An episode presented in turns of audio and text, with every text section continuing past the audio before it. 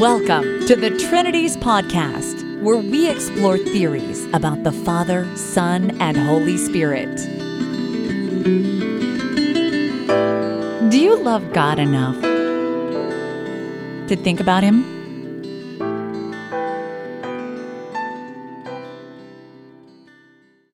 Episode 365 Why Debate Theology? This episode of the Trinities podcast is a short informal talk that I gave at a missions conference put on by Kingdom of God Ministry and Missions based in Minnesota. But this conference was held at my home church, Higher Ground Church in White House, Tennessee. I'll put a link on the blog post for this episode. Kingdom of God Ministry and Missions are the folks that co sponsored and organized my debate with Michael Brown about the Trinity and my debate with Chris Date about the deity of Christ so you can check out their website if you want to learn more about them.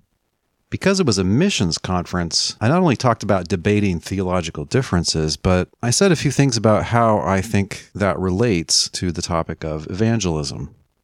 It's very much geared towards a Unitarian Christian audience because that's who I was talking to. The reason I'm presenting this to you now is to get you warmed up for an excellent debate that I'm going to present next in two episodes of the Trinities podcast. Here then is my short talk from October 4th, 2019, called Why Debate Theology?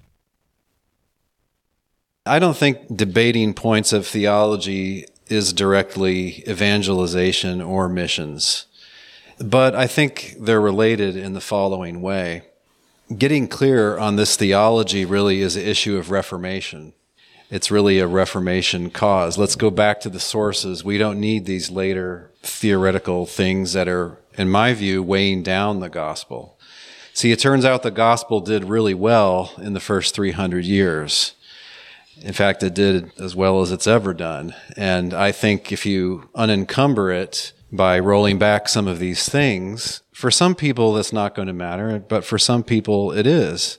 There are some people who do not want to hear the gospel if they have to hear about the Trinity or Jesus being God and things like that.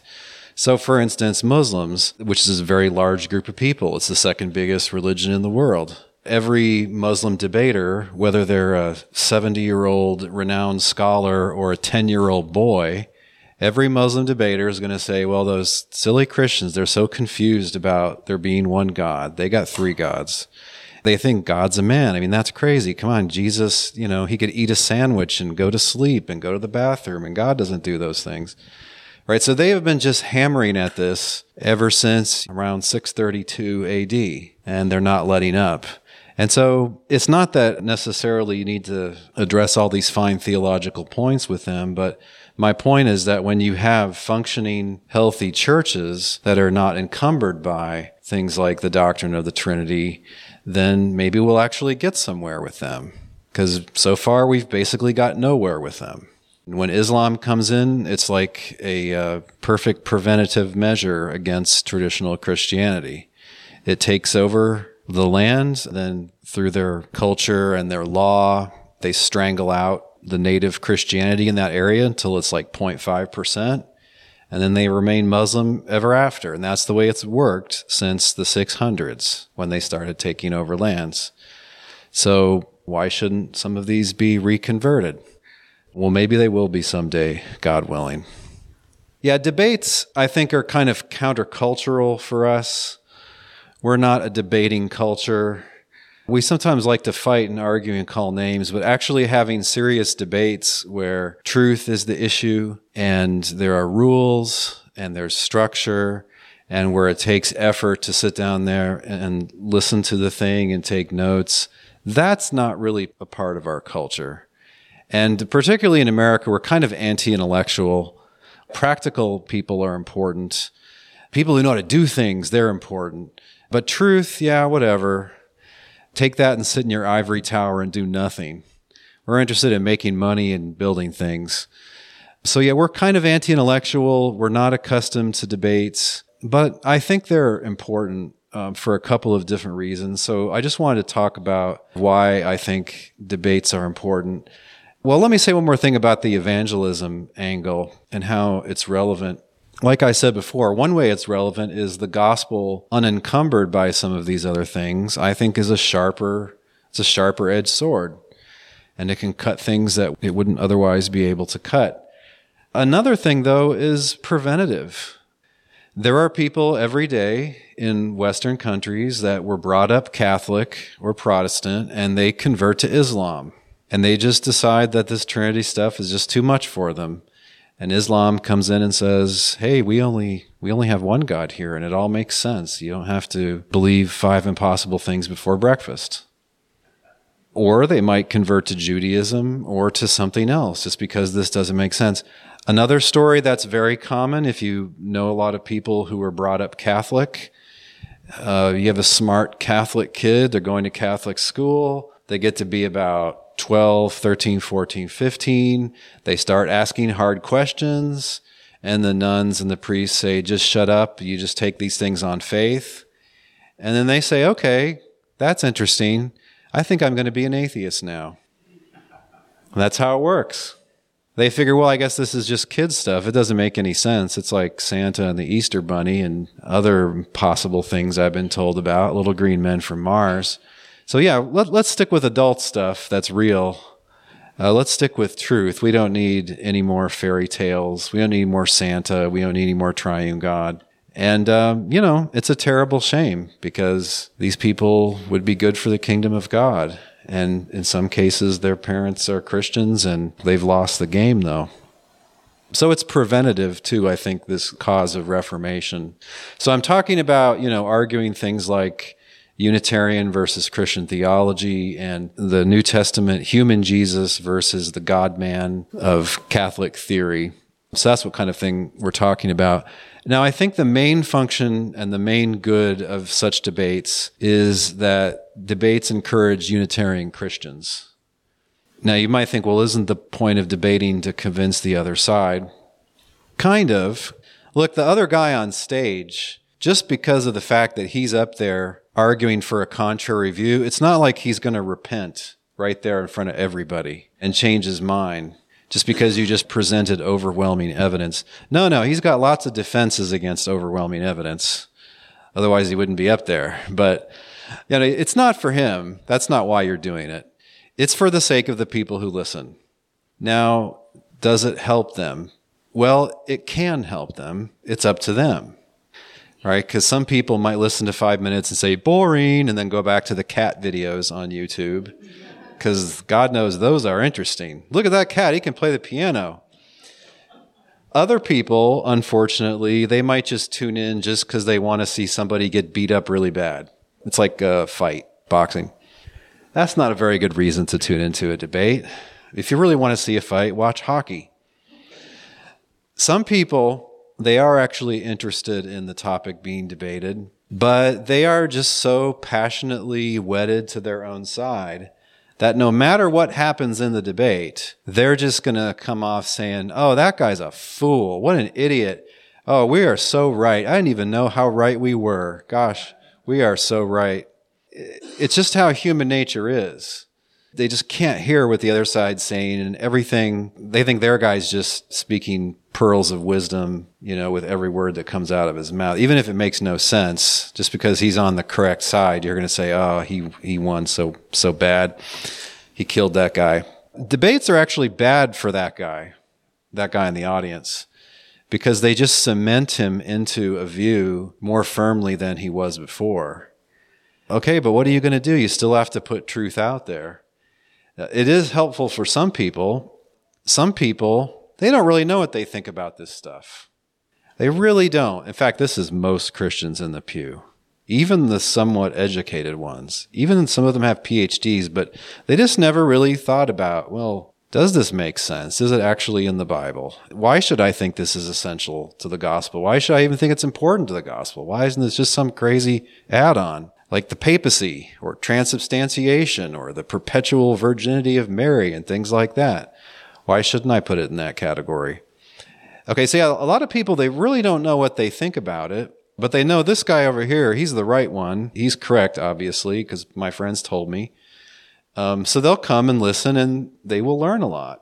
They'll be surprised maybe by what the other side says. So it's good for them.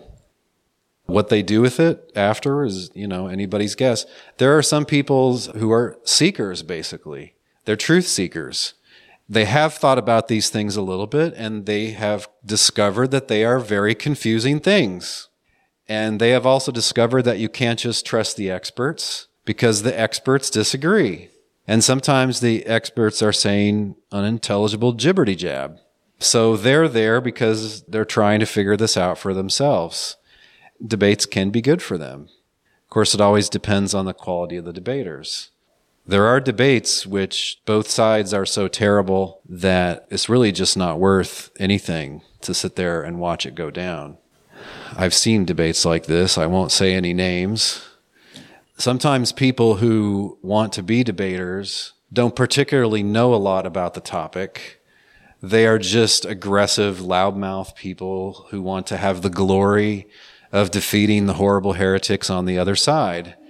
So, you know, you get a lot of big mouths and blowhards that are just these opinionated drunk uncle kind of guys. It's the same type of person that goes into talk show radio hosting. Those aren't particularly worth anybody's time. I guess there's a certain human interest in it if you just want to see people uh, insulting each other and seeing who can talk the loudest. I guess it's like watching sumo wrestling, but it's verbal debates have to be done well. It matters who's debating. Even if you've got a good topic, they're not necessarily all that great. I've made the mistake before of debating people, and then afterwards I said, Why did I do that? That was very frustrating. Not one of the recent ones, but before that. Okay, back to the point. Debates encourage Unitarian Christians. And, you know, this is maybe our most direct example in Scripture. Of Apollos in Acts chapter 18.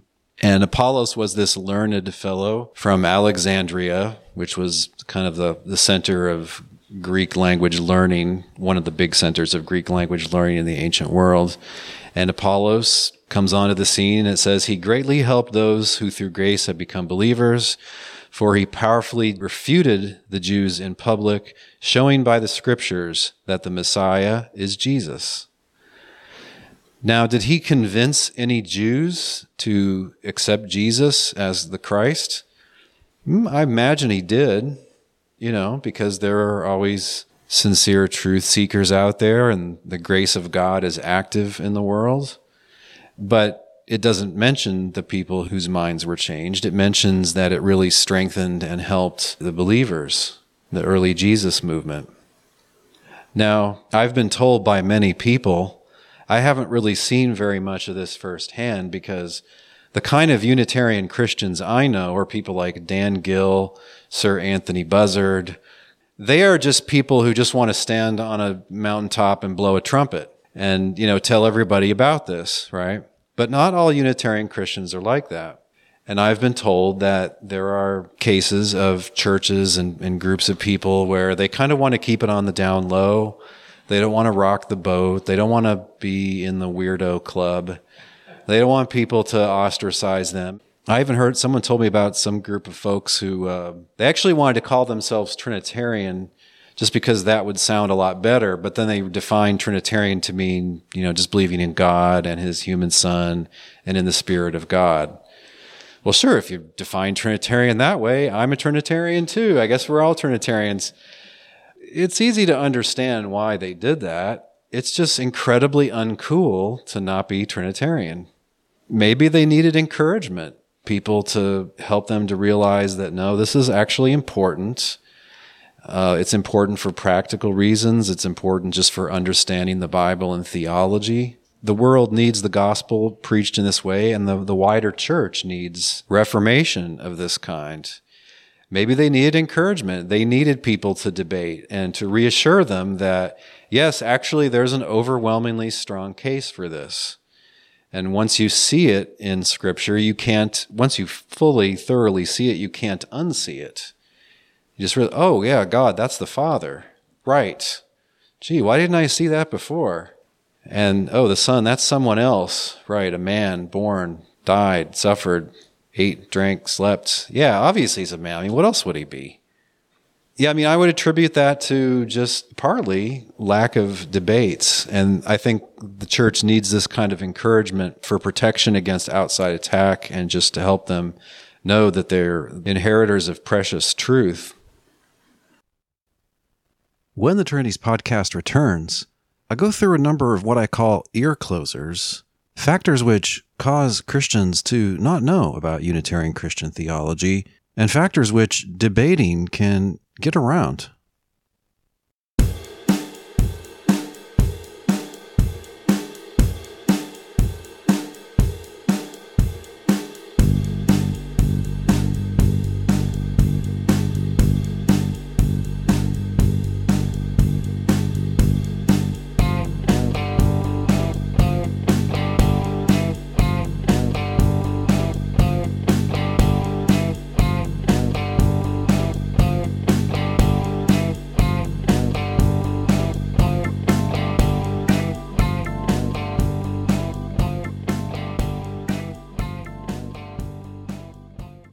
There are other reasons why I think we need debating for our cause of reformation to have success. If you look at it objectively, frankly, we're not doing all that well, in a sense, if you want to talk about numbers of people persuaded. I think we're making a good case, those of us who are arguing about this stuff. Yeah, they're, they're making a good case. Okay, but we're not exactly sweeping the field. It's not like uh, the cause of reformation is just burning down the old structures. What's going on? Well, I want to talk about some ear closers for a minute. And these are just some facts about the world and the people in it which prevent these truths from being heard. And in fact, for a lot of people, they don't see any Unitarian theology. They don't talk about it. They don't hear nothing about it. What's that? Nobody knows. Well, really, why is that? That's really kind of strange, actually. If you know what um, Calvinism versus Arminian theology versus open theism is, why wouldn't you know about Unitarian views about God the Father? Why wouldn't you know about Christology, where Jesus doesn't have two natures, where he's a special, uh, miraculously conceived human being? So, what are some of these factors that just close people's ears so that our message doesn't get heard? One is the perception that uh, we're all a bunch of cultists. By the way, right after this meeting, we will be sacrificing chickens and uh, handling snakes, drinking some strychnine to wash it all down.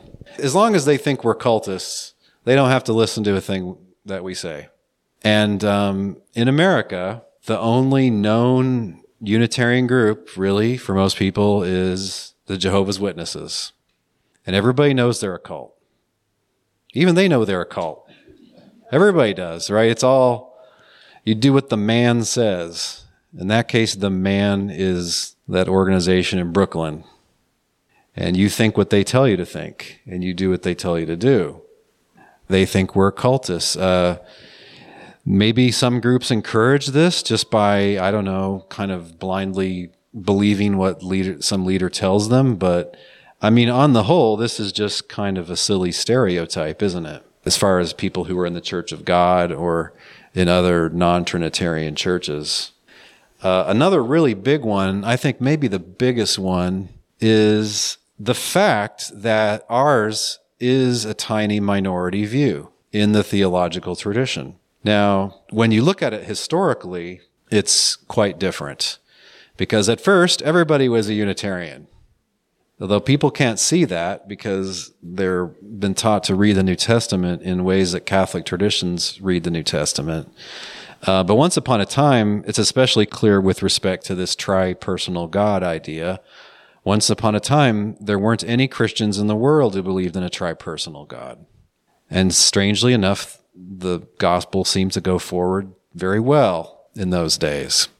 But anyway, Look, if you walk into a Christian bookstore, or if you look at a Christian bookseller, if you go to Christian websites, conferences, and things like this, you just won't find books by Sir Anthony Buzzard, J. Dan Gill, Dale Tuggy, Keegan Chandler. They're just not there. Now, of course, they're not there because our views are not welcome in mainstream publishing houses. It's not so much an issue of quality as just they think it's beyond the pale. The reason this is a problem for us is you don't get into an argument with a conspiracy theorist. Well, Let me ask you, how many have been in an argument with a conspiracy theorist? Did you enjoy it? Did you want to hit your head against the wall in about five minutes? Right? It's a waste of time. If somebody is a real conspiracy theorist, just they don't care what the experts say, they don't care really what the evidence is. They've got this cockamamie, improbable story. And the reason there's no evidence for it is because they're really good at hiding evidence, the people in the conspiracy right? So the government's hiding aliens from us. 9 11 was an inside job and the earth is flat. Okay, but anyway, if they think our view is a tiny minority view, they say to themselves, oh, this must just be conspiracy theory. Nobody argues with that. It's not a good use of your time to argue with a conspiracy theorist. And this does present a problem for us. And I don't think we've quite solved this problem fully yet our view is in the present day a small minority, uh, at least among theologian types. And how did it get that way? If the Bible is as clear as we say it is about these things, then why did it go so far off the rails? There's a big story there. I don't think it's a one sentence simple story like the Greeks messed everything up. I think there's a lot more that has to be said about it than that. Okay, another ear closer is no PhD, no thanks. Professionals only, please. This is a shortcut people take. Like, hmm, should I read this book? Let me look at the back. How many letters are after the person's name? And is it a decent school or not? It's a shortcut people take, and that's just how the world is. Now, it doesn't really make any sense. There's plenty of stupid PhDs in the world. I can tell you, I've met some, more than a few. And you know, once upon a time, there were no PhDs. Did Augustine have a PhD? No. If you go back far enough in history, there were no universities, there were no doctoral degrees at all, or masters or anything else. So a degree is not necessary for knowing what you're talking about. But what it is for the average person, it's a shortcut. It's a way of trying to narrow down what you should actually pay attention to you see a hundred books and you say to yourself, okay, but who's the author? Oh, well, these aren't by people with terminal degrees in their field. Um, so I'm going to rule those out. Maybe I'll think about this 15% that are written by people like that. That's how they think. And closely related to that is self published, huh? Good luck with that. Or if it's a small publisher, you know, if, if it's published by your church or denomination or something like that again, it's a shortcut. Look, I've read lots of books produced by Oxford University Press that really are not good books or other major publishers, but it's traditional for people to just let them be the gatekeeper. Well, if these guys published it, it must be worthwhile. And look, there's a lot of books in the world we have to avoid. There's always a genre of books written by bitter 60 year old white men who live in their basement, and everybody else is a fool, and uh, only they're smart enough to figure out how the world really works. And now, I mean, it looks like he typed it up himself and maybe got his cousin to make a cover. You don't want to read books like that. 99% of the time, they're terrible. And so you'd like to think that that slick looking, nice looking book published by HarperCollins makes sense and is more worth your time. Is this a shortcut people take? Now, I have self published a book. My book is self published called What is the Trinity? But when I did it, knowing this, I worked really hard to make it look just like a major published book. Okay, so here's the interesting thing about debates debates get around all of those factors. Generally, someone who goes to a Christian college or goes to seminary, they might think, hey, nobody debates about whether God's a Trinity, right? We're all Christians here. You wouldn't debate something like that with Christians. That'd be like Americans debating f- whether there should be freedom of speech or, whoa, wow. Before our culture went in the toilet. That was not a good example. Let me back up. It'd be like Eskimos debating whether it snows. Yeah, why would a bunch of Christians debate that? I mean, only a kook would deny that. Only a crazy denier, someone denying the obvious, would call this into question. And you don't talk to people like that. Okay, well, if you're in a debate with an apologist or professor or somebody, They're going to say, well, I guess it's not true that only kooks discuss those sorts of views because there's my guy and he's discussing these sorts of views. Huh, okay, I guess maybe this is something worth thinking about then. Right, so it gets around that whole you don't deserve to be heard. By the way, this is why a lot of these debates don't happen I was talking to Kermit Zarley about this once. I don't think he'd mind me saying this. He knows a bunch of theologians. He's knows people in the evangelical world and he's talked to them, "Hey, would you like to debate this?" "Nope. I would not like to debate you about this because that would be giving a my great wonderful high and mighty platform to this terrible view." When you're debating, the normal dismissals, the normal ignoring the normal pretending it doesn't exist doesn't work because it does exist. He's standing right next to you. And moreover, he's not standing any higher or lower than you are. And he has to play by the same rules that you have to play by. maybe you're used to pulling rank because you're, uh, I don't know, pastor of a megachurch or well respected professor or something like this. Maybe you're used to just people taking your word for it, but this guy isn't going to take your word for it. So I guess you're going to have to give him a good answer. And if you call him a dope, you're just going to look like a mean guy. So the practice of debating and the rules of debating kind of level the playing field. And then they take away a lot of these factors that prevent our case from being heard.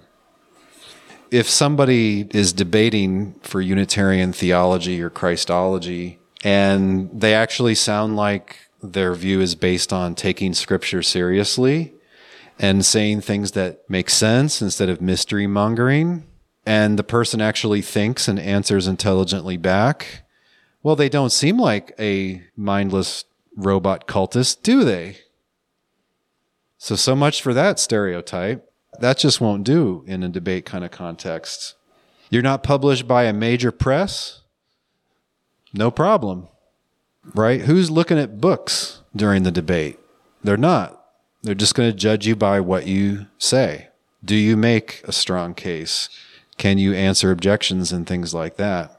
So, yeah, I think the reason that debates can be helpful, and again, they're no substitute for the evangelist, they're no substitute for the pastor, they're no substitute for person with a gift of hospitality or administration they're they're a little weird niche thing, really.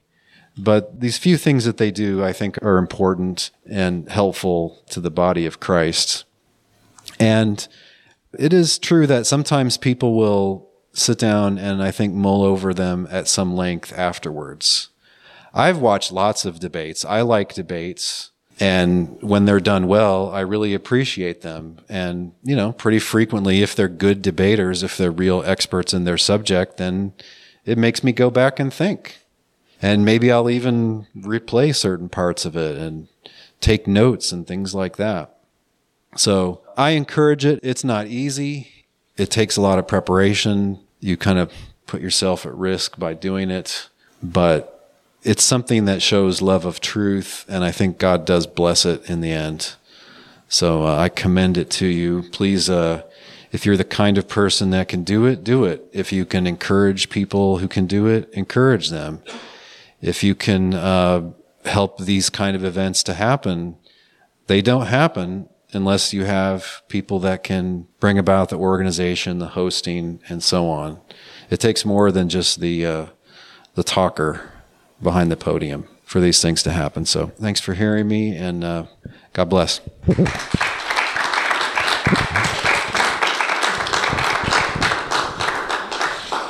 When the Trinities podcast returns, some Q&A and also some additional thoughts about what I just mentioned.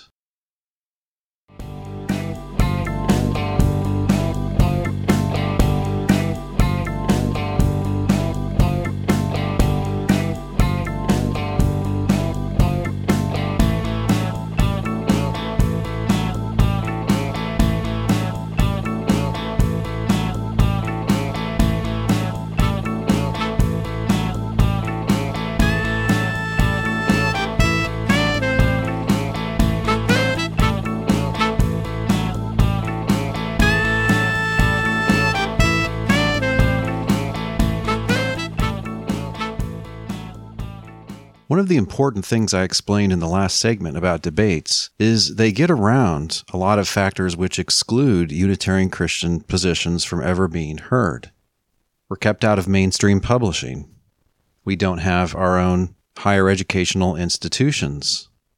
We don't have very many PhDs and professors in secular institutions.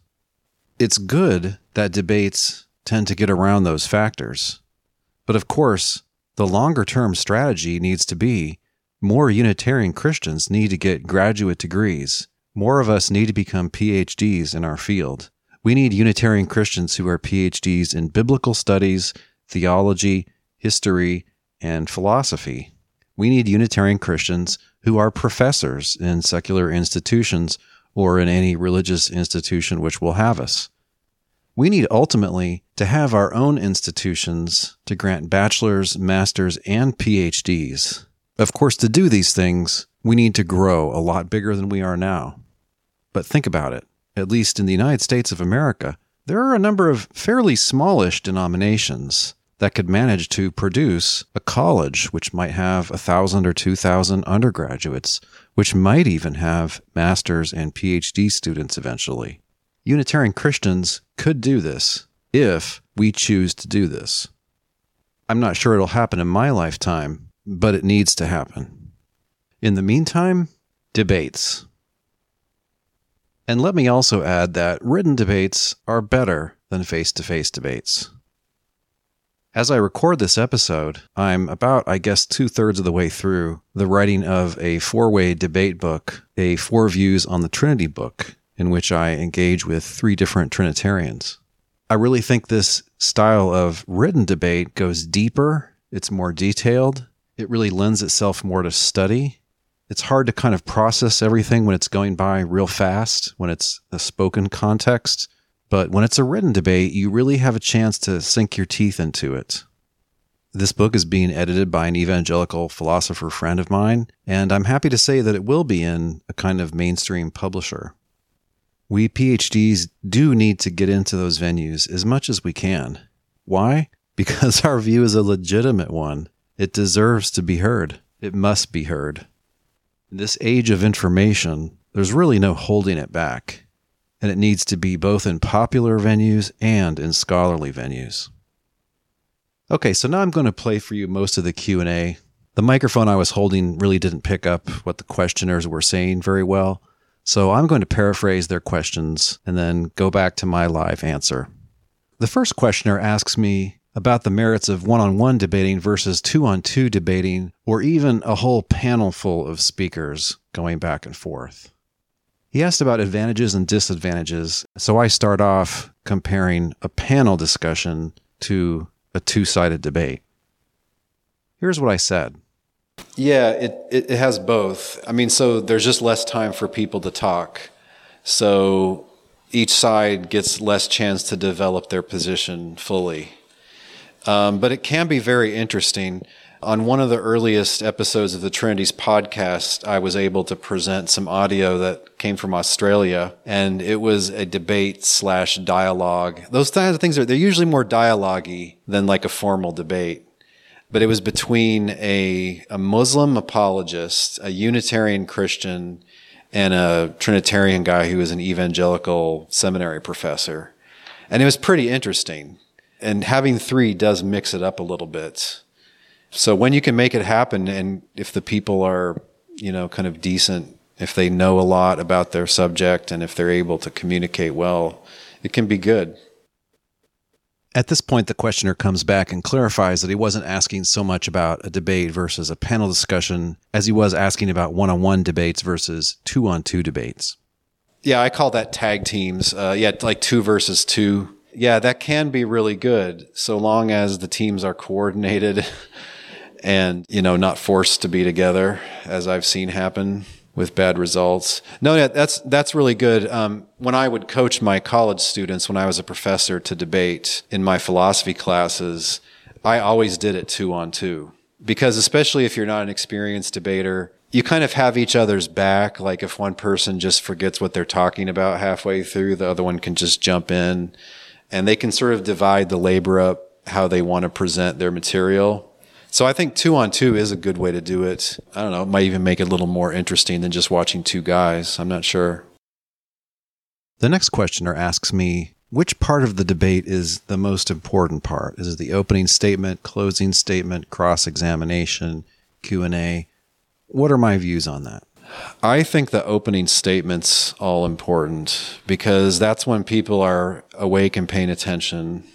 And for our position, which is a minority position trying to be heard, that's our chance to be heard for the next 20 minutes.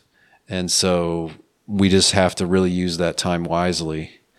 I've been told I do better in the Q&A part, like just answering questions.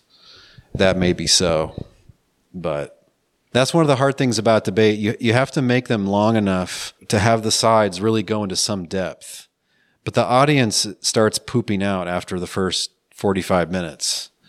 And so, you know, things need to be interesting, but not more than about an hour and a half if you really want them to track along. Yeah, maybe two hours. The next questioner asks me if I have debated any Trinitarians and then I have continued to be friends with them after the debate. Well, I've only been in one Trinity debate, and Michael Brown wasn't exactly ready to be my buddy afterwards. But, you know, especially when philosophers debate, very frequently they're friends. So I debated my atheist friend, I forget, either three or four times about whether God exists. And it just made us better friends. I was not able to persuade him yet but people enjoyed them. I think the students that saw them got a lot out of them. So it's interesting when debates are done well and respectfully, neither side comes away mad. When people start throwing low blows, then people are grumpy afterwards. Or if the thing isn't done fairly, you know, say you have a moderator that like gives all the questions to his guy or something like that, then bad feelings arise usually when it's done poorly fundamentally, if I'm debating you, I'm treating you like somebody who's important and worth listening to. It's a loving act to do it. And people appreciate that someone wants to debate them, wants to hear out their position. So they're not mad about it unless you start kicking them in the shins and saying you're ugly and your mom addresses you funny. The next questioner asks When I have a debate, has the other person asked me or have I asked them? Uh, let's see. The two debates that actually happened, we asked them to debate. People have asked me to debate, and and they have been turned down because what I do is I look at their work and I say, "Oh no, I don't want to listen to that for an hour and a half." The people that want to debate are not always the people who should debate. I know people who are professors who are real experts at certain things, and they they don't really like debating. Like they just think it's kind of rough and like they want more like scholarly discourse. Some of the people that know the most don't want to debate. The people who want to debate the most usually are just people who think that it's really going to raise their profile, their social profile. Yeah, you have to be careful, I think, who you pick. The last questioner asks me rather than debating a high profile person like Dr. Michael Brown, would it make more sense to have debates with just pastors, maybe even in their own churches? I yeah, I mean, I would do anything like that if the person was sincere and serious. If they wanted us to sit in chairs and have iced tea in between us and not call it a debate, that would be fine. Just if anybody would listen who's interested in the subject, I would be glad to hear him make his case if he would just let me make a case for at least 10 minutes. This is the kind of thing, though. You know, if if if our view is is the stuff uh, of cultists, then it's not the kind of thing that needs to be understood and sort of empathetically appreciated. It's the kind of thing that needs to be ignored or dealt roughly with. And so it's usually ignored. And happily, since they ignore it, they never lose arguments about it because they don't get in arguments about it. See, that's the way to not lose arguments. I've never lost a professional prize fight. I've never been in a professional fight. so, but yeah, but once discussions happen, then I think it'll crack the door open more. Let's pray that more of them come our way. All right, thank you.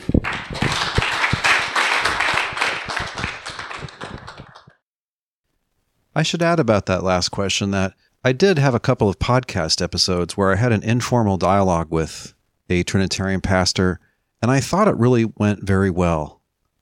I liked the guy. He wasn't aggressive, he wasn't hateful, he wasn't dismissive. He put forward his arguments, I put forward my arguments.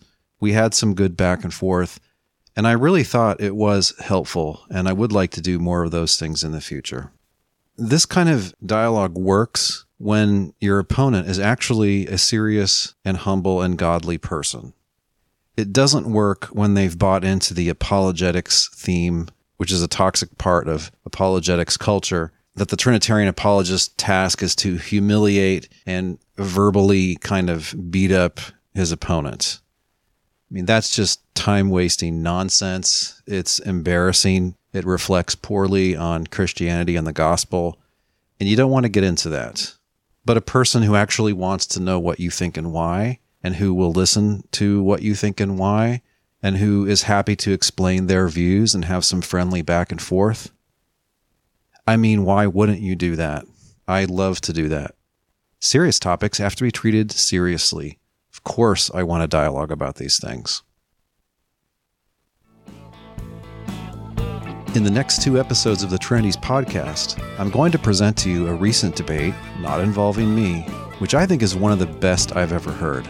It's a debate in which both sides do engage with respect, attentiveness, and even some good humor. And I think it's a debate that will repay some re listening and some follow up study.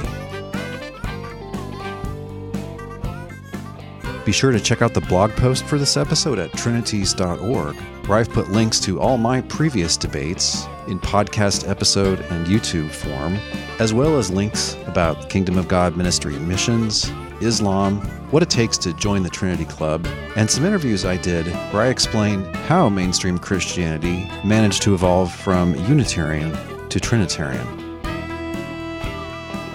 This week's thinking music has been the track The Blue Remix File by JGSH616 as always, there's a link on the blog post for this episode at trinities.org where you can listen to or download that entire track.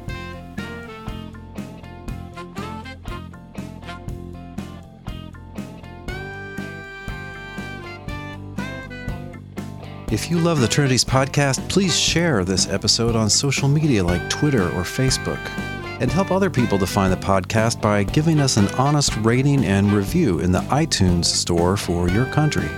You can also support the Trinities podcast by giving a certain donation per episode. If you're interested in that, please visit patreon.com slash trinities. Finally, let us know what you think. Give us a comment on the blog post for this episode, or join our Facebook group at facebook.com slash groups slash trinities. The Trinities podcast is supported by and made for thinking believers like you. Thanks for your support, prayers, and encouragement.